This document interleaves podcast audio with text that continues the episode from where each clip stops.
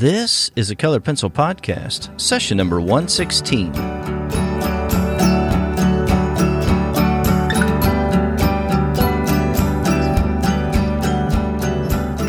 Welcome to Sharpened Artist, a colored pencil podcast where we discuss in detail all things in and around colored pencils and the colored pencil artist. And now, your Lisa Clough and John Middick.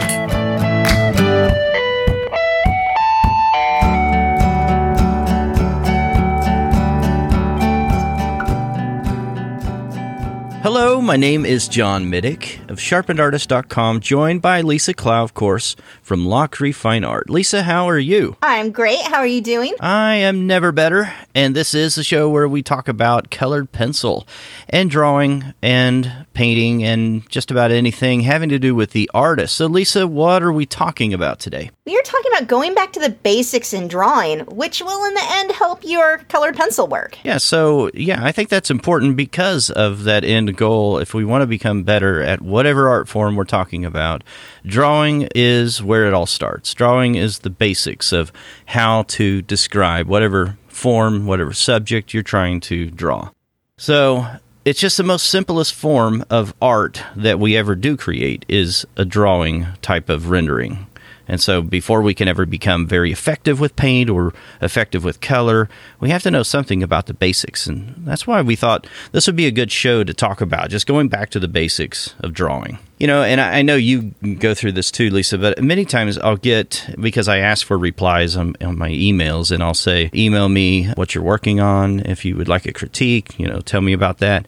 And I'll get replies back, and oftentimes what I'll see is something that They'll be, be asking about color or composition, or they want to critique on a certain portion of the, of the drawing. And I really, when I look at some of the drawings that I get that I get back, it's it doesn't have anything to do with color, it doesn't have anything to do with composition or perspective or things like that, but it has to do with drawing and just the drawing skills in particular. So maybe you're excited about maybe you've got a new book and you want to try out some new techniques, or maybe there's a new course that you're taking, or whatever whatever it is, and you're just anxious to get started with whatever this new thing is. Sometimes it's better just to go back to the fundamentals and to start, you know, at the very basic level of drawing before you just dive into the deep end of the pool. And so those are some of the things that we're going to talk about today. So there is some value just in slowing down and just taking your time and learning the primary things first. I mean, you often see this where somebody will just want to dive in and just start rendering something just huge, something colossal, and you know, painting something or drawing something that is you know 40 inches or or more on one side and not really having much under their belt to be able to render something like that. And so some of the biggest challenges that you know you may face with something like that is just tackling something of that size is it's going to stretch you and challenge your drawing skills. And if it's some it's if it's new territory for you, then that may get very daunting and it may become very overwhelming. And so those are some of the reasons why I think just going back to the basics will help because it builds confidence. When you go back to the basics and you build up slowly, just how to draw, going back to fundamental drawing and learning how to make a line, that sort of thing, building up from there, it teaches you how to draw, but more importantly, it gives you the confidence to stretch yourself in other ways in other areas. You know, and that actually, not just the size that can kind of hinder you and needing to back up and go maybe a bit smaller. I usually would start students with about an 8 by 10, 11 by 14 is the biggest I would have someone start with, and even that's really pushing it. 8 by 10 or smaller is, is less overwhelming.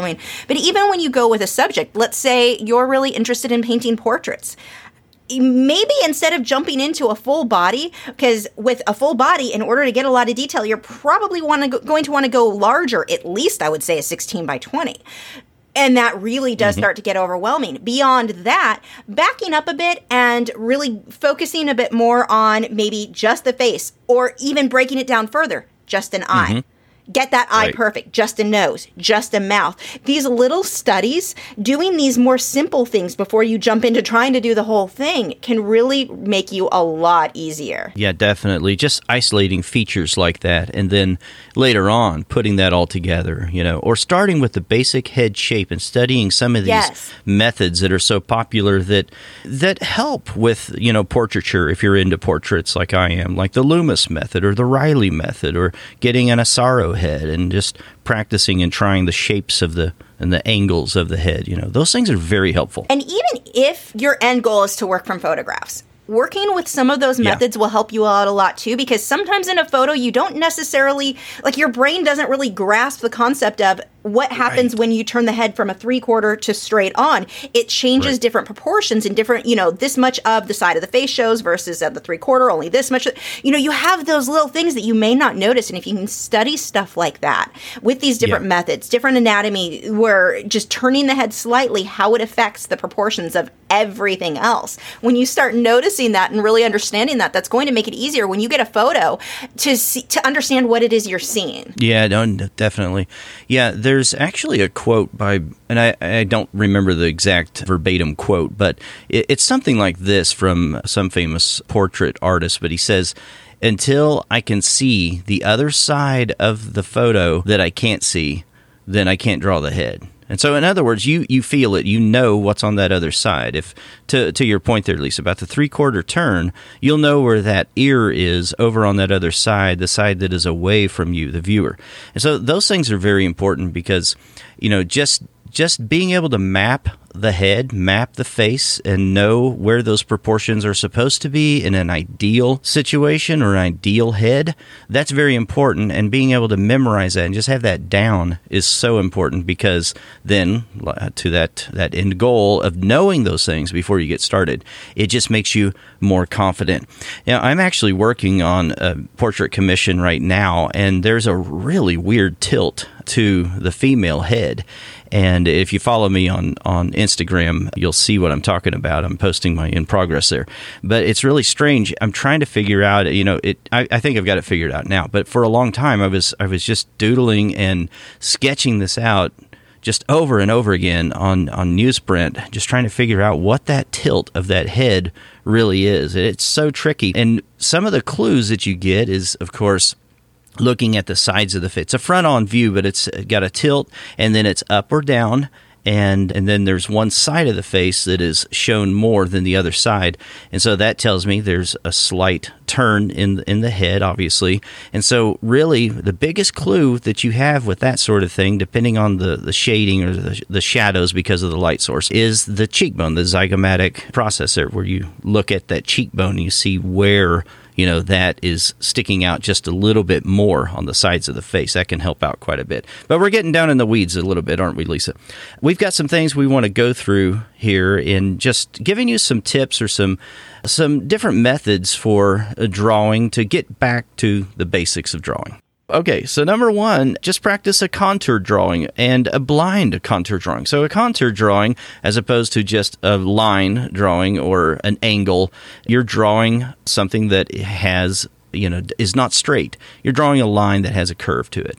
And so often what is a good practice to do and you'll do this in uh, any kind of art class that you may take is doing a blind contour drawing where you're only looking at your subject matter. You're not looking at your paper. You're not looking at your hand.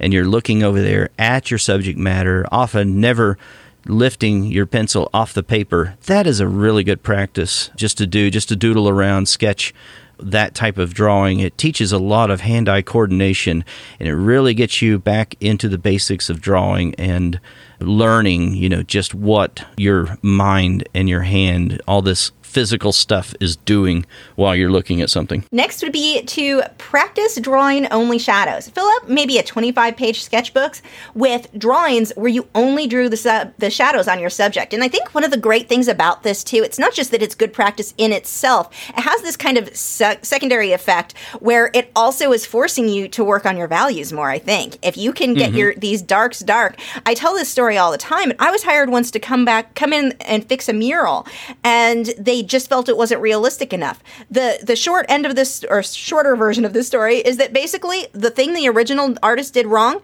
there were no shadows.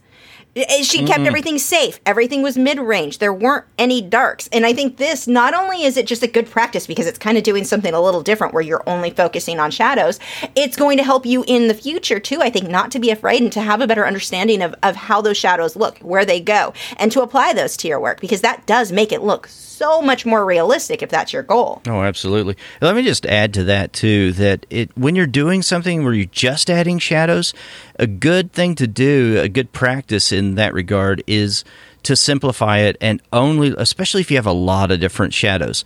And if there's a lot of different ranges inside the shadows then when you start out just look at one particular range of of shadow and only put in that one particular value range. So if if you think of a value range from 1 to 10 and 10 being the darkest, pick like a 7 or an 8 and only draw in every single shadow regardless of where it is on the value scale. Only do it like a, a 7 and just keep drawing a seven everywhere where there's a shadow. Then go in later and then lift out with an eraser and then push back, push back into it with a darker value to to add more detail if you want to later. But that I think that's a real good thing to do with a shadow study. Okay, so next, go back and study anatomy you know, I, I, and especially I would say if you know you're a portrait artist or you're wanting to do portraits or figures or anything like that, I think this is a very good thing to do. Animals too. Yeah, and animals. I'm sure that would be good.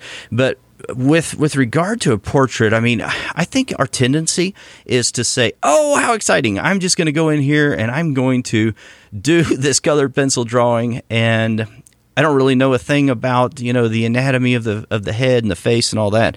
And what happens is and you'll see this time and time again, some new artist will start doing that and they'll start trying to add color. They're doing all these secondary things and they get frustrated because they don't understand the anatomy very well yet.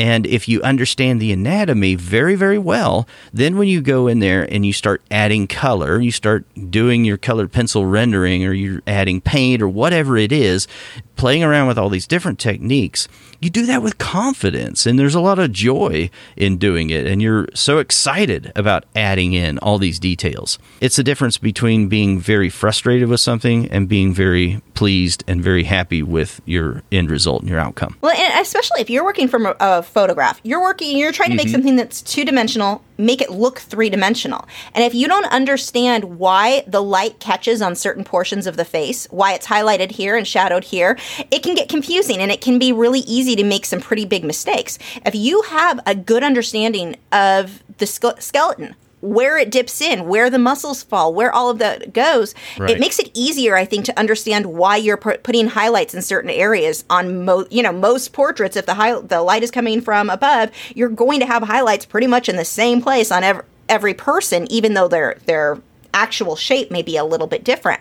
The general concept yeah. of where those highlights fall is usually going to be the same, with, with exception to you know more unique lighting situations. No, you're right though. Yeah, it, but it, but it will. Yeah. I mean, in those major planes. I mean, let's talk about some of those real quickly. So, like the the biggest major plane of the head, especially if you, you're using traditional lighting methods, is going to be the forehead. Right up there at the top, the forehead is going to reflect back to the viewer the most light and then secondarily you're going to have some of these other areas like the tear line the in the the bottom lid of the eye you're going to have a highlight right there. Tip of the nose you're going to have a highlight obviously. And the chin and the bottom lip in the lips. And then in the cheekbone of course you're going to have some highlights there. That's I'm typically what you're going to see in traditional lighting. I don't know about you, but for me, if I understand the why of something, it makes it easier for me to actually do that thing. And right. I mean, just everything in general. Like a doc, my doctor, I, I see a natural doctor who works with nutrition and stuff, and he'll tell me eat this or don't eat this. I won't remember. It doesn't stick with me, and I'm not a whole all that likely to cut those certain things out of my diet. If he'll tell me right. the reason why he wants me to do it, done. I have no. I understand now. It makes sense, and I can do it. And I think it's the same with art in a lot of cases. If you understand why you're doing something, it makes it easier to do it well and to stick to it. No, def definitely, absolutely. All right, so next, set a time limit on your drawings, and that will force you, you know, and also the way that you hold your pencil will also force you to become very quick at something, and you know, stop looking at all the details and trying to go directly to details but it'll help you in just forming gestural type of drawings. And it just forces you to simplify things and to get it down to the very basic level. And there's a lot of good that can come out of just doing that. And the idea is not to make something beautiful but the idea is to get the correct overall shape, form, and it'll help you with the rhythm and, and know where the rhythms are in whatever drawing that you're trying to work on. You know, it's funny. When I was working at one of those places, the paint while you drink, or the people would bring in drinks while I taught them to paint, it was very similar. And when I first went in, my attitude was, "Oh, these paintings aren't very good. There's, you know, you can't put the time to get the detail." And it's funny how much I learned from painting like that for a couple of years mm, of mm-hmm. just focusing on. And in those cases, I was my goal was to make it look good, but in a very limited yeah. time. And yeah. I, I learned so much from that experience that I wasn't expecting, which was great because I was being paid for it too. Uh, but I mean, there were just so many things that I learned as far as understanding i think values contrast composition all of those things because yeah. now you're not depending on on your details to hide things to fix things you're depending on the very basics your very basic mm-hmm. composition mm-hmm. your very basic the gestures the the the actual, you know, main shapes where you aren't hiding that with little flowers and little teeny tiny things because there wasn't time.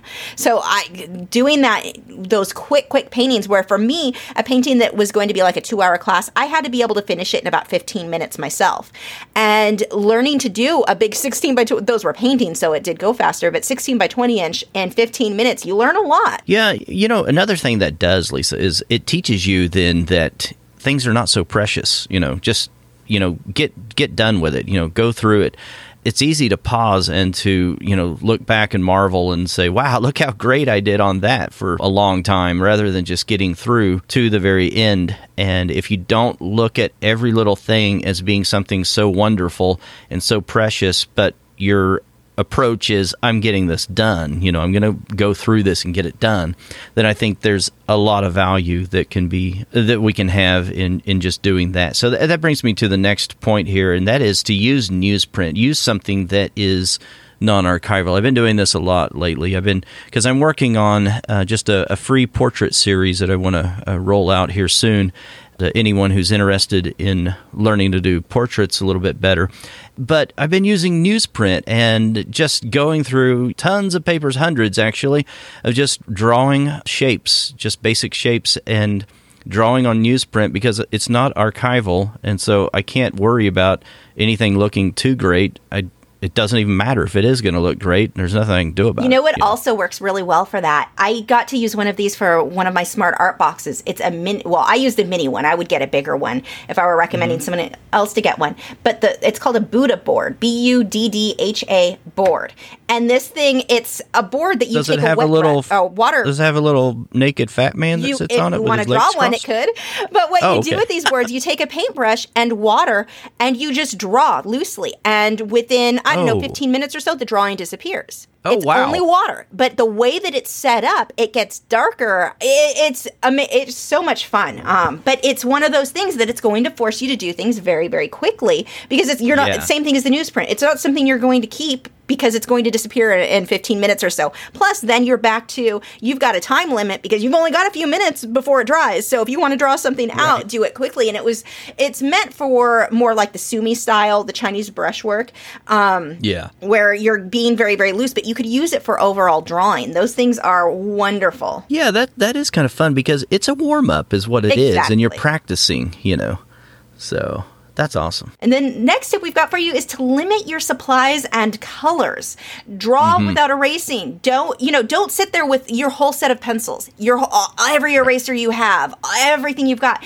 Just get a couple of things, a single pencil or a piece of charcoal, even, and your drawing mm-hmm. pad, and go for it. And even when you do get to where you're starting to work with colors, one of the biggest problems that I see people when they start, they get overwhelmed. I mean, if you get a set of 120 pencils, that can be overwhelming. How do you know what color to use? When.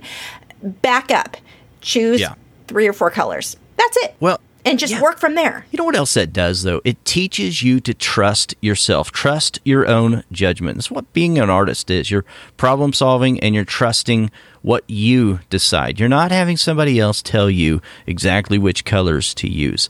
You know, and one of the things you want to do, even whenever you are being the fine artist and you're doing a full rendering and you're taking, you know, weeks or months, you I, I think it's a good idea just to grab a whole bunch of colors that you think might go well and then limit your palette with that anyway. Limit it for a while at least until you get most of those basic shapes down. And then towards the end maybe you want to switch it up and change some of the colors. But limiting the palette just simplifies things so much. It does. And you know, it's funny. And it goes back to, uh, like I said, this is something that I'm asked all the time. How do you know what colors? How do you learn to blend? How do you learn to, la- what colors to layer on top of each other? Mm-hmm. You know how I learned? Mm-hmm. Because I taught myself. This was before YouTube. So there were no videos for me to watch. I got a handful of paints. I was what 19 i had no money. I was painting on cardboard half the time because that's what i had. And uh, don't worry i wasn't selling. I know that's not archival. But um, i would i had a handful of paints. I got my basic paint colors and i mixed from Yeah. that and over time, yeah, now I've got a lot of colors, but I'm glad I started that way. I'm glad that for so Mm-hmm. many years I was limited limited by these few colors and I had to learn to mix what I wanted from those few colors. I couldn't just, Oh, you know, just go grab the two. Yeah, Yep. exactly. It was by Yeah. necessity. And I never felt that I was missing out on something. I never felt like, oh, if I just had this color, I'd be able to make a better painting. It never that never crossed my mind. And you it start you start to learn that it's your values. How dark, how light, that's going to make it realistic. And I can't drive that point home enough. It's funny. We were talking about this before the show. I was reading through some of the exit surveys for Patreon comments that people will make anonymously as to why they didn't want to um, stay a member any longer. And there weren't many of them, but one of them said that she was unhappy because I wasn't teach she didn't feel I was teaching because I, I say you learn what colors to use by experience and practice honestly. There's no formula. She felt that I should be telling you okay now I'm using a red pencil. Now I'm using this colored pencil. Now I'm using pencil Yeah. number whatever. And the thing is when you want someone to hold your hand that much you don't have the confidence to just try something. If it doesn't work you're it doesn't matter. Try it. Experiment with it. And it's like I, I can tell by that comment this person probably isn't going to progress that far because she's looking for somebody i'm saying she I, it could be a he i have no idea who it was. Yeah. but they're looking for somebody to hold their hand too much. Yeah. be brave. Make that take the chance. There's no one no one can tell you all the time what colors to use and you're not going to learn what colors to use if you don't experiment on your own. You may do a tutorial where they told you okay now i used red now i used pink number whatever and that will get you through a couple of pieces but at some point when you start wanting to work on your own projects what are you going to do then you didn't experiment you didn't try so you're back at the beginning of having to figure that out Yeah, yeah, exactly. It is like just starting over again. And that that artist, you're right, in this mindset that they currently have, they are going to be limited. They're not going to progress until you know, in in certain ways until they let go of that mindset that there is some magical formula for, you know, just being spoon-fed the colors. Yeah, if I only knew the colors, I'd be able to do make it look better. That's what everyone thinks. If I only knew which Yeah. color to use. No, that's not it. Trust me. Yeah. Now, and and I'm glad. And Lisa and I agree a, a lot on this point. Some things we don't agree on. We don't talk about those that often, but but um, but one of the things that that I think is interesting about this is I yeah I, I don't think that there's a magic thing that that some artist is going to be able to tell you every single color that you need to be able to use. But I want to tell you something. There are artists out there that will spoon feed you that and will essentially give you a paint by number that you used to be able to buy at Kmart in the you know the blue light special aisle or whatever. They'll they'll do that uh, for you. And I, I don't think it's helping you if you're somebody listening today and you and you take them up on that and you do the, those kind of things.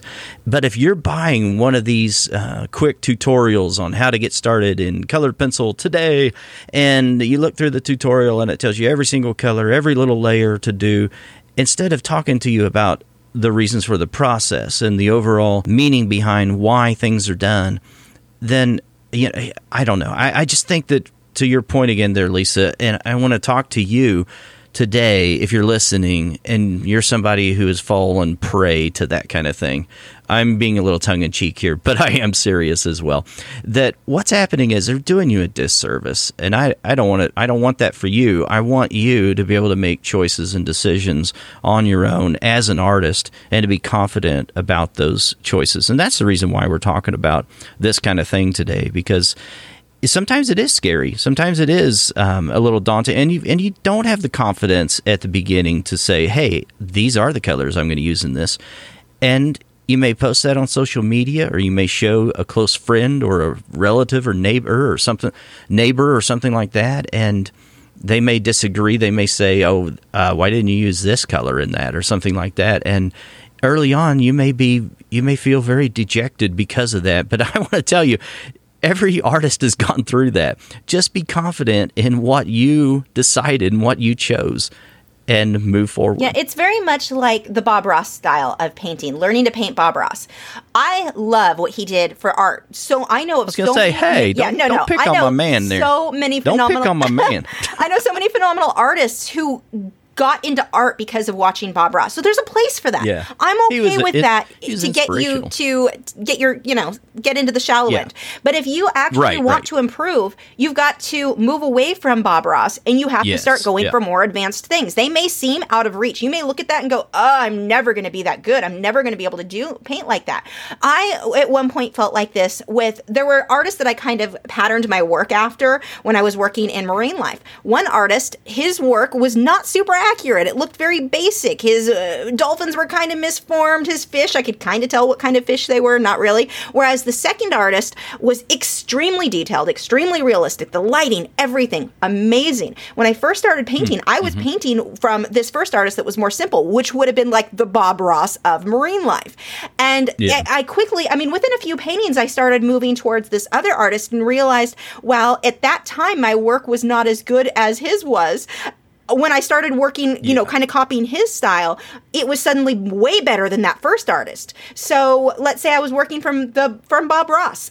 You may feel like, well, mine's not as good as Bob Ross's yet, so I'm not ready to move forward. That's not true. Move forward and you will quickly leap past what the Bob Ross level was. If you continuously copy somebody or copy a tutorial at a certain stage, you're generally going to be a little bit lower. Your, your work is not going to be quite uh, up to the par of the person teaching it. So why not reach for the highest? Reach for things that are more advanced. You're going to then learn more, learn faster, improve to an extent that you wouldn't have possibly been able to do if you stayed with the stuff for beginners.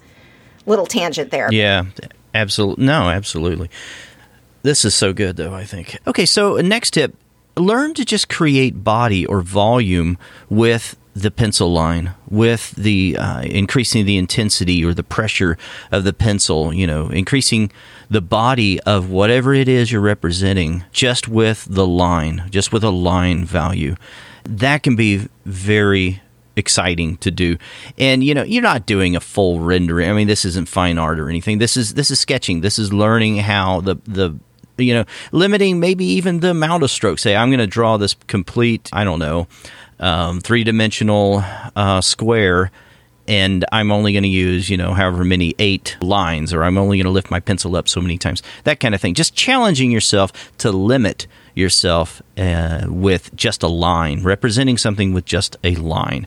And it, it just teaches you something about your tools and about how basic things can really be. And also, you know, just drawing uh, simple, very basic geometric shapes like a square. And putting that maybe if you want to get a little more complex with it just putting that on a two point dimensional type of drawing where you have two vanishing points something like that. I mean that can be challenging but making the, a cylinder or a triangle a square a prism those kind of things and making them three dimensional i mean the only way that we ever understand how to draw something with dimension is by first learning the very basic simple shapes of something then we can advance up to make that more complete by putting more complexity into the shape. But I mean, you look at a face in particular, I mean, you're looking at a portrait, then you have to be able to understand that there's a cylinder there where the mouth is. The mouth is not a flat region on the front of the face. There's a cylinder. It it it has a curve to it, depending upon you know the anatomy of the of the particular individual that you're drawing. But there's a cylinder there. I mean, the same way with the triangle of the nose. Uh, there's shape in the you know the contoured area of the uh, lid of the eyes and the the ridge of of the uh, the eyebrow ridge there. I mean, there's there's all these contours all over every subject matter that we're drawing, and so going back to just those basics is a big Big help. You know, even calling them basics, I still use those when I draw. One of these days, I need to make a mm-hmm. video of the actual drawing process I use. I always skip over that because I mm-hmm. draw it in my lap, and it's it doesn't make for a good video. Um, and I'm slow. But when I draw, like even if I'm drawing a flower, in order to make sure that I keep my perspective right, I draw pretty much a circle or an oval where I want that flower, yeah. where I want each flower to go. And then I go in and put additional shapes, additional geometric shapes where needed. And then I can come through and draw my petals and, and stuff like that. I mean, even as simple as a flower, I'm going to do that. I don't just start, okay, here's yeah. a petal. I'm going to start drawing flower petals. And, you know, it doesn't right. really come out right. Those geometric shapes, I think they help so much, even when you are working on something that's more advanced, more complete. Understanding how to break things down into a ge- geometric shape and the first place is going to help you a lot. So let's say you've got a bouquet of flowers that you want to draw. Make yourself first draw them only in geometric shapes. Okay, this flower looks like it's more of a rectangle. This one's a little bit more of a circle. You know, draw out that bouquet like that. It'll make it way easier for you to keep everything oh, in yeah. perspective and to have, I mean, just everything goes so much smoother when you can break it down into those shapes. Yeah, and even if you don't start like that, even if you start with something that is a little more detailed, most people that, that are doing that, they still have it in their mind, sort of what that basic simple shape is in their mind, and it, it's there on the on the paper or canvas as they're looking at it. So yeah, you've you've you've got to start there. I mean, you really do. Got to understand that shape at at its basic core level. One of the things that I want to add throughout all of these tips everybody's mind works differently. Everyone is going to process things differently. A few of these tips I probably would never do myself. They're not going to do I know they that it's not helpful for me. My brain is just like it's not going to process this information this way. So I'm going to find a different way. Where so maybe 4 out of I don't know, I didn't actually count them. But let's say 4 of these tips work well. Somebody else may want all 8. Don't feel like you have to force yourself to do every single one of them. I would say try every single one of them, but if your brain is just not wrapping around that concept, maybe your brain is not going to process that information in that way. You've got to find which tips, which techniques work for the way your mind works. I mean, the way my husband and I draw, he will start where I start with those geometric shapes, like I was saying, and, and plan everything out so my perspective is all where I want, everything's positioned, the composition is all in there right. He will start with a nostril on a portrait and they come out beautiful. Um, he has a harder time controlling his size or his dimension, so that is one negative that way. He his may end up a little longer than the paper is sometimes, or what he wanted. Where I've got more control my way, but his mind doesn't work that way. His mind works. He sees a nostril and he starts from there, and it just builds out. While he's drawing, I never know what he is drawing. It doesn't make sense till towards the end. Whereas mine, you can see from the beginning because of my general shapes where I'm going with it. Mm-hmm. So don't feel like you have to force yourself into any of these boxes. Figure out which right, works right. for you and use those to practice with. Kind of feed those. Yeah, and the best way to figure that out, if you haven't tried some of these, if, if we've sparked your interest in some of these areas and you've never tried it before, don't knock it till you try exactly. it. Give it a shot and see what you think. So, yeah, excellent.